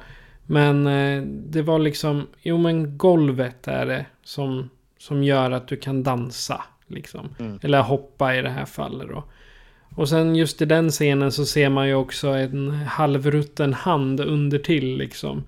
Som, det är ju när, eh, jag kommer inte ihåg vem av karaktärerna det är. Men hon, det, det är eh, Marcos. Ja, Marcos ja. Men det är ju också, det är någon av tjejerna, Sara tror jag det är. Som får stå där och hoppa för att hon, ja, hon ska bara visa hur man gör. Mm. Och det, hon får väl något anfall där och sen dör efteråt. Nej, hon dör ju inte. Det, återigen är ju häxorna i farten här. Susie kan inte hoppa så högt som Madame Blanc vill. Och då använder hon ju magin där igen. Och det är väl någon tjej där som hon har väldigt långa ben och kan hoppa väldigt högt, väldigt starkt. Och då tolkar jag det, precis som du sa Boris, den här. Och liksom, det, det är en strykning på den tjejen som kan hoppa högt och så liksom för hon över det på Susie. Så när hon hoppar högt så, liksom, så, så, tar inte hon stryk men den andra tjejen gör det. Så hon liksom kan hoppa liksom med hennes styrka utan liksom att hennes ben tar stryk på det där hårda golvet. Så hon kan liksom hoppa sönder sina ben men det är inte hennes ben som går sönder. Mm. Ja, kära värld. Mm. Är vi redo för hotet? Jag tror det. Ja, hade, det, hade det varit eh, halloween nu då, då hade det ju kommit en sån här eh, liten klinga. Men jag tänker inte köra med den nu. För den, eh, den hör ju inte till de här. Och jag har ingen trolleri på min, min soundboard. Så. Skulle haft en kacklande häxa här eller något sånt. Ja, exakt. Ja, jag kan ju ha här kanske. Ja. Close, close enough. Ja, det var från Tales from the Dark Side. ja. Crypt Ja! ja. Nu ska vi se. Ja men hotet. Alltså vi... Det är ju väldigt mycket i den här filmen. Alltså hela jävla dansakademin är ju ett hot. Och jag känner att det här är min tolkning. Alltså det finns hot på många olika sätt. Alltså det finns ett hot mot de här unga kvinnorna och framförallt mot Susie där förstår vi. För att häxorna är, håller på att göra en ritual där hon då är central. Eh, och samtidigt finns det ett internt hot för det är det är en maktkamp igång bland häxorna. Alltså de är, det är en kamp mellan eh, Madame Blanc eh, och Helena Marcos. Eh, som är liksom, alltså det, vem ska styra den här häxsabbaten? Eh, och nu förstår vi, får ju redan precis i början att folk har ju röst, vi får ju höra en röstning där folk röstar på antingen Blanc eller Marcos och vi förstår att det är Marcos som vinner med inte så jättestor marginal. Eh, men ja, nu är det jag som nördar här, men liksom, det uppenbara är ju de här mot flickorna som dansar. Så finns det något internt och källan till det hotet är ju Helena Marcos. Liksom urhäxan här eh, Eh, som eh, vi inte får se. De gör ju lite en Bruce eh, från Hajen där tänker jag. Att vi sparar på monstret. Vi fick ju se den där äckliga krokiga handen. Eh, och sen är det ju mest bara hennes namn som vi får höra om och om igen. Helena Marcos, Helena Marcos, Helena Marcos. Och sen kommer hon ju i slutet in all, in all her disgusting glory. nu nördar jag på här, men alltså jag upplever att hotet här är ju väldigt smygande. Man förstår att någonting är på gång. Eh, kom, precis som du sa Boris, liksom det originalet bara öppnar med en explosion utav färger och våld. Där liksom en, vi får se en kvinna liksom får liksom bröstkorgen uppsliten så att hennes bultande hjärta syns och han knivhugger henne i hjärtat. Hon får en snara kring halsen och kastas genom en glasruta och hennes skrikande väninna står där under och blir skuren i bitar utav det nerfallande glaset. Det är liksom bara wow! I den här filmen är det väl egentligen ingen som direkt dör förrän i filmens tredje akt har jag för mig. Mm. Men vi får ju däremot se groteskt jävla våld. Ja, nu har jag nörd. ja. Nu, nu har jag nördat på här. Jag släpper lös. Boris. ja, absolut. Nej, men jag är lite inne på samma sak där. Att hotet kommer liksom sakta eh, fram och det är väl inte förrän kanske en halvtimme, ja, ungefär en halvtimme när den första dansscenen det här mm. sker. Då vi ser ja, just brutaliteten av de här eh, häxorna. Men samtidigt så ser vi det liksom intercut med, att, med den här fantastiska dansen och det skapar någon eh, fin kontrast på något sätt av liksom, ja, himmel och helvete ungefär. Ja. Um, och det är väl där i den scenen man inser så här, oj, det här, det här är någonting. Den här filmen är något, den har någonting. Ja, för mm. att jag tycker den scenen är så eh, ja, det, det, är så fantastiskt fint filmad, men sen också så här liksom. Ja, den är så. Det är så brutalt mm. när man ser liksom ja, den här Olgas ansikte trycks upp mot spegelväggen och liksom käken är helt uh, fucked up. Uh, och där börjar man ju, och, och grejen är det tar inte slut där utan sen, sen, hon lever fortfarande så det kommer in människor och, och ja. Ja, vad, vad heter de där sakerna som de har? Alltså, ja, det är, det är någon form av bisarr köttkrok tycker jag. Ja. Den är, liksom, den är för lång kroken. Och för tunn. Och det, jag tyckte den såg ut som att den var gjord av glas. Men det är den väl säkert inte. Jag skulle gissa tenn. Någon form av tenn-ish liknande. Ja, den är väldigt, och den är väldigt smal också. Exakt. Ja, jo exakt. Nej, men så häxorna kommer in med de här redskapen och för ut den och, och det är liksom så här, riktigt obehagligt och sen blir det så här. Sen blir det arthouse i 45 minuter till. så, så här, man bara, vänta, va? Vad, vad hände just? Uh, ja, och liksom sakta men säkert så. Det byggs verkligen upp till den explosiva avslutningen. Jag tänker eh, på mardrömsscenerna tycker jag som kommer i princip i, i mitten av filmen, eh, tycker jag är helt fantastiska. Eh, där det i princip är liksom, ja, det är bara skrämmande saker som flashar förbi väldigt snabbt. Det skulle vara intressant att gå förbi så här frame by frame och se vad allting eh, betyder. Men det blir liksom som ett överflöd av så här, ja, som det är att vakna upp från en mardröm. Um, och det, och det är en liten schysst egentligen alltså, att också göra en callback till originalet som brukar beskrivas som en enda liksom lång alltså filmad mardröm. Mm. Eh, mardrömmarna, jo mardrömmarna eh, de fyller ju också en funktion. Det är också en del i den här jäkla häxritualen som vi heller inte riktigt får reda på. Alltså vi förstår att Helena Marcos som är då liksom eh, matriarken som styr det här häxsabbaten. Att hon är gammal och döendes. Och eh, för de säger någonting att Helena Marcos hon vill fortsätta leva. Så vi förstår liksom på något sätt ska Susie liksom bli något form av rituellt offer som ska förnya eh, Helena Marcos. Och vi förstår liksom dansen en del. Sen klipper de ju också hennes hår. Eh, och vi förstår ju visst att de får kortare inför den här stora festen. så ser man ju någon häxa som slinker undan i bakgrunden med en stor näve av hennes hår. Där försvinner iväg. Och de samlar ju också in deras urin. Och man liksom förstår liksom ja, allt det här är ju liksom del av någonting.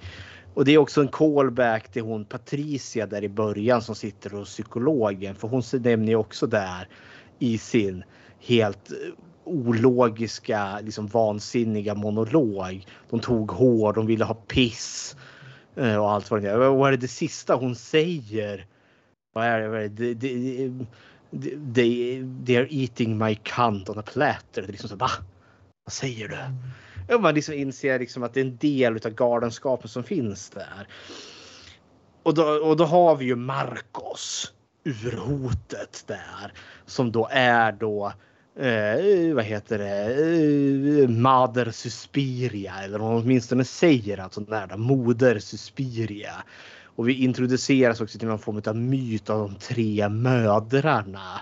Några tre uråldriga häxor.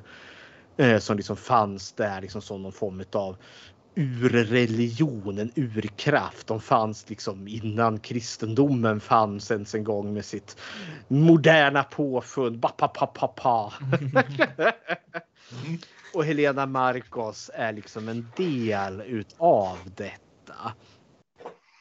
Eller är hon det? Dam, dam, dam. innan, ja. vi går till, innan ja. vi går till det ska vi bara ta just Helena Marcos karaktären, Tilda Swintons sista eller tredje karaktär. Alltså vad, vad, tyckte ni när ni fick se Helena Marcos för första gången? Ja, som sagt, alltså det är ju mot slutet av eh, filmen.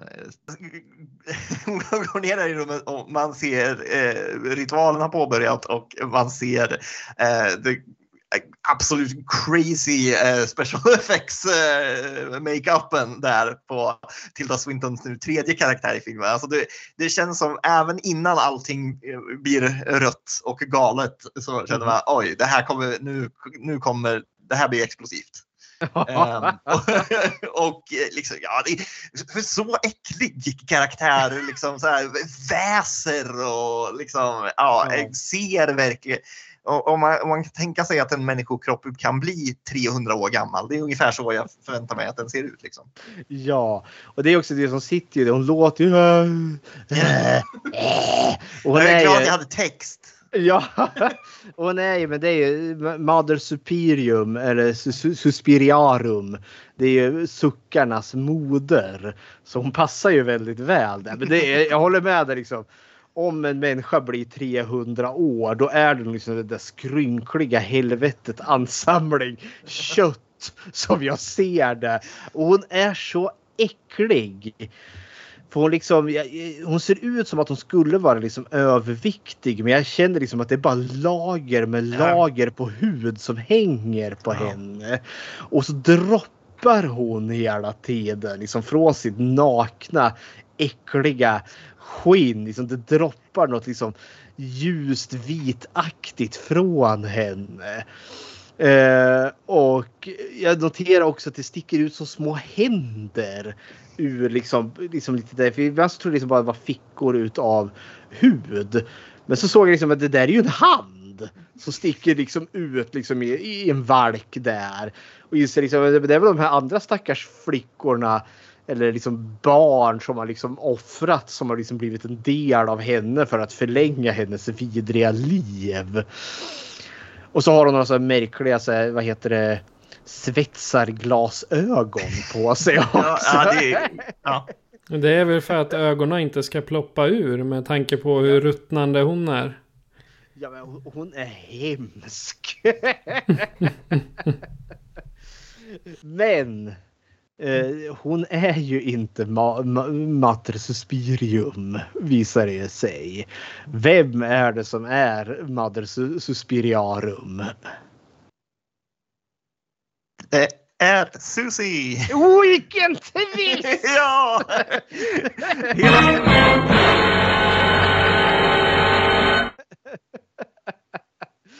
Ja, oh, kära värld. Men då tänker jag fundera här, liksom, är hon eh, Mater Suspiriarum hela filmen eller får vi se henne att hon går från Susie och sen försvinner Susie och blir den här urhäxan? Jag tror att sakta men säkert så tar häxan över henne. Alltså, det, det är min tanke. Alltså som som de flesta förbannelser eller när man när eh, gastar spöken be, besätter en människa eller vad, vad som helst. Så det, det gick liksom över tid och då menar jag inte att hon sakta men säkert trängde in utan att över tid så vart uh, Susie mer och mer mottaglig för hennes påverkan. Tänker så ofta som hon dansar på, på det där golvet i spegelrummet. Jag menar, Ja, det kanske är ungefär som om att hon håller på och laddar, laddar en telefon. Och när telefonen är fulladdad, då jävlar, då är, har hon eh, hela hennes kropp i, i liksom... Eh, I, i grepp. Då, är det, då har hon allt. om man säger så. Så det är troligen så behöver hon först bryta ner hennes psykiska försvar mot att bli besatt sakta men säkert till att verkligen få liksom, makt över hela kroppen. Så det går ju liksom inte bara sådär snabbt utan det är mer att ja, det tar en stund. Mm, det hela är lite luddigt eh, för att man får ju bilder av eh, Susies barndom där hon liksom mm. så här vill studera om Berlin hela tiden. Alla, hon har en karta och liksom alla pilar pekar till Berlin. Hon, mm. hon skriver Berlin i sina eh, grupper. Alltså så här, jag tolkar det som att hon redan vid en väldigt tidig ålder var eh, ja, inte helt besatt, men alltså just Nej. den här drivkraften hon hade till det här danskompaniet är då häxans ja, Alltså jag, jag, tänker så här att liksom, Susie hade inte en chans. Alltså det var redan det, det fanns en plan för henne och jag tänker att vi får ju se de här häxorna, Madame Blanc och Helena Marcos ritualer. Jag tror ju att eh, Mater Suspiriarum hade redan en ritual igång och hon är så jäkla mäktig och kraftfull så liksom det var liksom något som löpte på ändå utöver. För jag tänker liksom något, vi får ju se Susies döendes mamma på sin dödsbädd.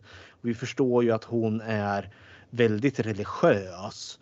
Och så får hon frågan utav prästen där liksom om hon ångrar sina synder. Och då säger hon att hennes största synd det var Susie. Och då tänker jag liksom att ja, det var liksom Mater Suspiriarum som liksom valde henne från start. Så det är liksom liksom en av de mäktiga, urkraftiga, onda varelser som Ja. liksom gick i kraft. Så det, det, ja. Och det är lite sorgligt också för det känns ju som att Susie är ju för trots allt ett offer för omständigheter här. Så någon har ju liksom, Mater Suspiriarum har ju tagit över och Susie finns inte längre. För jag tänker att det är något sånt liksom att det, det är en flicka som försvinner där trots allt och sen liksom någon, inte vet jag, hundratusentals år i gamla häxa har tagit över. För vi förstår ju sen också att Helena Marcos var ju tydligen lärjunge till Mater Suspiriarum. Eh, för hon, ger ju, när hon förstår liksom att åh nej, det är du som jag har utgett mig för att vara hela tiden. Så får jag liksom en liten kyss utav sin läromästare där hon bara krumpnar ihop i en liksom grotesk liten hög. Och sen släpper hon lös någon jävla demon eller vad det nu är. Något liksom monstruös sak där. Som bara gör slut på alla häxor som röstade på Helena Marcos. Ja, och det här är så här, det, det är in, en inspirerande mängd galenskap som händer på väldigt kort tid. Så här, två och en halv timmes eh, lång film och sen, ja, så här, ah, sista tio minuterna går vi balls out. Bara, blod Ja. överallt. Det känns som att det, det, det som är liksom originalets den här helt herrejösses intensiva explosiva inledningen. Det är remakens avslutning. För det är liksom wow, nu, då är det ju verkligen de här färgpaletterna. Den rö, det, allt blir rött och demonen går omkring och bara spränger skallar på häxor. Och det är liksom inte den här blom och järnsubstans utan det är bom och sen 20 liter blod som bara sprutar ut. Ja, det är glorious. Eh, jag, jag tolkade det som att den här svarta, eh, den här varelsen, demonen, också Mhm. var Mother Suspirium. Eh, Ja, det, ja, det är hon om- om- säkert. För, för att, och då att Susie nu blir hennes mänskliga form. Ja, ja, ja, ja, men det, ja, det köper jag. Det köper Ja, ja, jag okej. helt igenom. Åh, vilken jävla film det här är. Alltså. Den är fantastisk. Ja, så eh, och det känns lite som att hon är där och gör rent hus. Till där eh, Madame Blanc tappar halva huvudet. Eller hon blir till hälften halshuggen utav Helena Marcos där. Och det, det var det enda som jag kände var lite så här comic relief i slutet. För när man ser när liksom häxorna som överlevde och håller på att liksom sopar ihop alla liksom häxor med sprängda skallar ligger på en stor hög där i ett hörn och håller på går där med moppen. Så tittar de på Madame Blanc som har sjunkit ihop i en hög, liksom huvudet liksom hänger i köttslamsor. Så liksom tar de henne i pannan och liksom drar upp. Så liksom huvudet kommer tillbaka till nacken och då kommer hon ju till liv igen. Oh! liksom. Och jo, hon lever! Och så släpper de i huvudet bara oh, säckar hon ner igen. så vi förstår ju, Madame Blanc lever ju vidare bevisligen. Ja. Ja, kära någon. Jag har en sista grej, för den här filmen har ju en epilog. Och jag tänker, vi får ju en epilog mellan doktor, vad hette han nu? Klämpare. Ja, och Madame Suspiriarum. Eller Madame, Mother, ja hon urmodern där. Vad tyckte ni om den? Alltså för han får, genom henne får ju han reda på vad som hände hans fru och då hörde till att tidigare i filmen så lurar ju häxorna honom. För att de ska ju med han på ritualen och det var en liten cool shoutout för det är original Susie som spelar hans fru då. Ja, eh, men det visar sig att det är ju en bluff. Det är ju en illusion som häxorna har gjort. Eh, vad tyckte ni om den här liksom epilogen där, liksom där hon berättar vad hände med hans, eh, med henne, med hans fru? Jag tror att eh, hon säger helt enkelt vad han vill höra. För eh, så, så, så, som han så som hon beskriver det, att det här och det här och det här hände. Det hände säkert inte så, men hon... Eh, hon har väl sett att han plågades under deras eh, bloddans eller blodbad där nere. Så drar hon någon vit lögn och säger att ja men din fru hon gjorde si och så och så här och hon klarar sig. Hon har dött men hon mår bra. typ så. Nej, men jag tolkar det lite annorlunda. Jag tolkar det som att eh, hon, hon alltså lite så här att, att som jag var inne på med Madame Blanc, att det är en väldigt ond karaktär, men det finns någonting ändå där som är om, omhändertagande och ändå, för hon säger det här landet eh, förtjänar skam, men du förtjänar inte skammen och så. Nej. Eh, alltså att det finns någonting ändå så här att de har en kompass mellan rätt och fel och kanske då att eh, Susie eller eh, Mother Superior kände att ja, det här vittnet, inte, det var inte rätt val av eh, då, de här häxorna.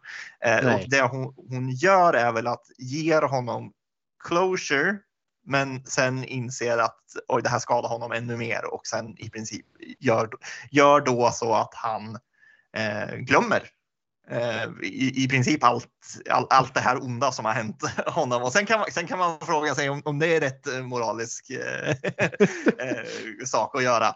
Men hon försöker i alla fall lätta hans eh, eh, smärta. Ja, ja men jag, så tänkte jag också. Just för hon säger ju det, vi behöver skam och vi behöver skuld. Då får vi en liten inblick också liksom hur de här häxorna fungerar. Hon säger vi behöver inte din.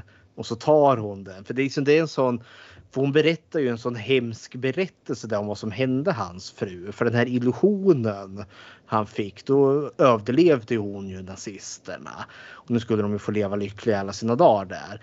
Men den verkliga berättelsen är ju liksom att hon dog i ett koncentrationsläger. Hon frös ihjäl där. Och det är en ganska så, vi ser ju liksom hur han bara liksom gråter och är förtvivlad.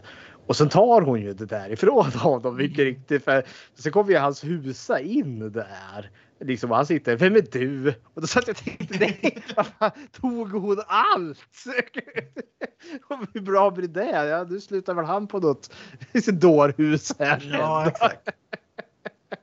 Nej, men jag köper precis som du säger där, liksom att det är en nattsvart ond karaktär, men det betyder liksom inte att karaktären liksom är oförmögen till liksom att göra goda handlingar eller vad den anser eller vad hon anser är gott.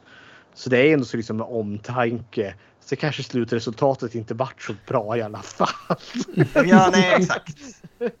Det är väl det som är tjusningen med den här. Att den målar väldigt mycket i gråskala. För den enda som känns som bottenlös jävla ondska det är ju Helena Marcos. Och de häxorna som kanske stod på hennes sida. För det finns en jävla liksom skadeglädje i de här häxorna när de ja, plågar de här stackars flickorna. Ja.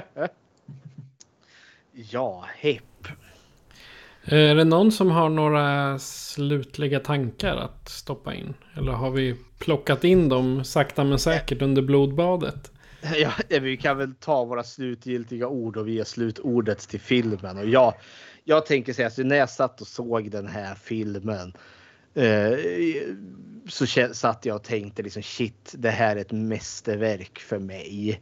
Jag vet liksom att när den här kom så vart det en snack snackis ändå. Det liksom var väldigt mycket hit and miss för folk. Den fick ganska bra betyg men det var en hel del som trashade den också.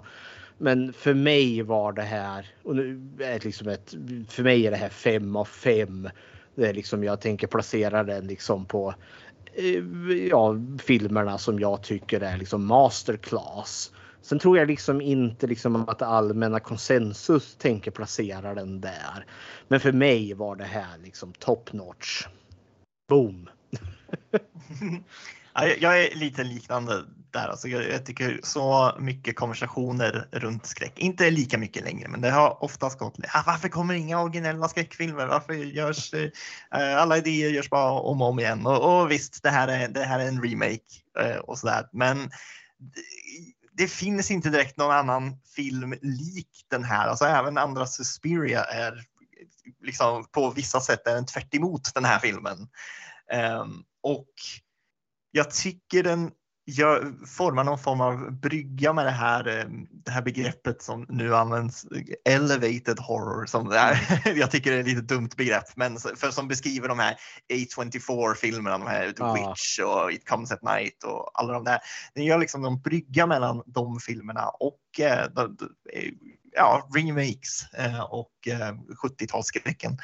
Ehm, för det är någonting som vi kanske inte tog upp, men jag, jag, jag gillar liksom när de använder inzoomningar och alla så här tekniker som, var, som var väldigt, användes väldigt flitigt på 70-talet ehm, i den här filmen. Så ja, jag tycker det här. Jag tycker den är fantastisk. Ja, som jag, som jag sa i början så den här filmen är totalt fucked up. Det, men alltså, he- hear me out här. Hade det här varit en, eh, alltså en studentfilm, då hade jag kunnat tänka mig, det, det är en sån här liten subtil arthouse-form, eh, stilfilm som man gjort för att liksom på ett konstigt sätt eh, visualisera smärtan i ett nageltrång. Ungefär så med, med vissa utav danserna och hur eh, hon liksom... Ja, hon, hon ser ut som The Grudge-flickan ibland. När hon går och har håret. Eh, ja. Nej, jag, jag, filmen är fantastisk. Den är väldigt underhållande. Men eh, du ska definitivt inte titta på den om du är känslig för eh, udda händelser. Eller att det är lite eh, mindre realistiskt. Eller vad man ska säga. Eh, var försiktig med, med att titta på den här om du är känslig för blod. Det ska jag säga. För det här är väldigt, alltså på slutet det blir ju nästan absurt hur, hur mycket blod som sprutar. Jag menar inte ens de här cheesy 80-tals eh, slasher eh, budgetvarianterna. Inte ens då kommer det så mycket, så mycket blod som sprutar. Så att jag tycker om den här filmen. Det är inte, inte 5 av 5. Jag kanske ger den eh, 3,5 av 5. Men det är mest för att ja, jag saknar en, eh, en kläm där på mitten. Jag tycker att den har en, en fly, ett flytande mm, plott typ genom hela ända fram till de sista 10-15 minuterna när det bara säger BOOM! Och så är det blod överallt. Ja, Ja, eh, Fredrik, har du gjort något Bechteltest på den här? det har jag. Eh, Bechteltestet är ju som vi gör det för att se om kvinnlig representation i skräckfilm. Och frågorna är ju som följer. Ett, finns det mer än två namngivna kvinnliga karaktärer? Två, möter de någonsin varandra? Och tre, om de gör det, pratar de om någonting annat än män? Eh, och fråga nummer ett, ja. Det är, hela filmen är typ knökfull utav kvinnliga karaktärer. Det finns mer kvinnor än män. Det visar sig att en utav männen är faktiskt en kvinna. Jag tänkte säga det finns, för, det finns för egentligen en manlig karaktär i den här filmen och den karaktären är en, eh, är spelad av Tilda Swinton. ja, nej men eh, hela dansakademin. Du har ju Madame Blanc, Helena Marcos, Susie, Patricia, eh, Tanner. Jag tror vare, varenda häxa har väl ett namn. Även om vi kanske inte får höra det i filmen. Möter de någonsin varandra? Ja. Eh, Susie och eh, Madame Blanc möter ju varandra. Eh, och en massa andra. Alla de kvinnliga danseleverna möter ju varandra. Två, tre, om de gör, pratar om någonting annat än män. Ja, Madame Blanc och Susie pratar ju bland annat om den här dansen hon gör när hon frågar liksom hur hon upplevde dansen och hon säger it felt like fucking. Eh, och, och Madame Blanc svarar You mean with a man? No, like an animal. Det, är liksom här, det är då liksom, vi har lite första hinten om att något är inte riktigt som det ska vara med Susie ja, så Suspiria klarar Bechteltestet med flygande fläng.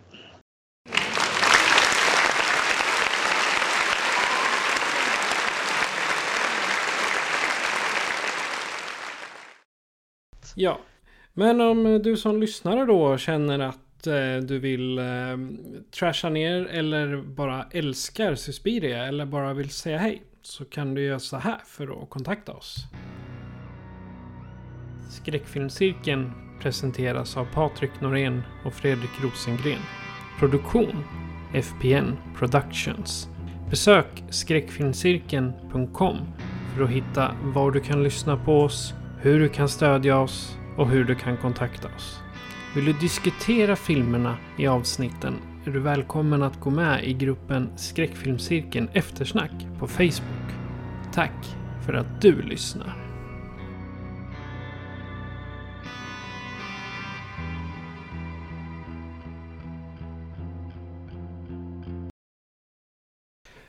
Och Boris, hur kände det, kändes det nu att eh, gästa oss eh, så här efter att du själv har provat på att vara poddare ett tag? Det är fantastiskt. Jag tog inte den där anteckningen för det här. Eh, Fredrik bara skickade ett manifesto höll jag på att säga. ja, det var fantastiskt att gästa. Jättekul. Ja, jätteroligt att ha dig med här Boris. Får gärna komma igen känner jag. Självklart. Mer än gärna. Eh, Fredrik, vad får vi för trevligt nästa gång? Nu har vi eh, åtminstone enligt mig rört oss i, i briljant film. Vad var det så? Elevated horror där Boris. Nu rör vi oss i den totalt andra riktningen. Men som fortfarande är masterclass enligt mig i alla fall. Vi ska djupdyka i trauma. Eh, och vi ska se The Toxic Avenger från 2000. Så. Ja, eh, jag ska säga att jag har världens coolaste outro idag nämligen. Eh, det här är en metal cover av eh, soundtracket till eh, Suspiria. Och, från 77, originalet ska påpekas. Ja, från 77. Och eh, vi har en eh, mus musiker som heter Connor Engström. Eh, han är han är den som har spelat in det här. Det finns på YouTube. Och i beskrivningen till det här avsnittet så kommer vi även ha med en länk till hans media. Som tack för att vi får använda den här låten som avslutning. Men då, det innebär att vi bara har en sak kvar att säga och det är att jag heter Patrik. Och jag heter Fredrik. Och jag heter Boris. Du har lyssnat på Skräckfilmscirkeln. Adjö på er. Adjöken. Adjö.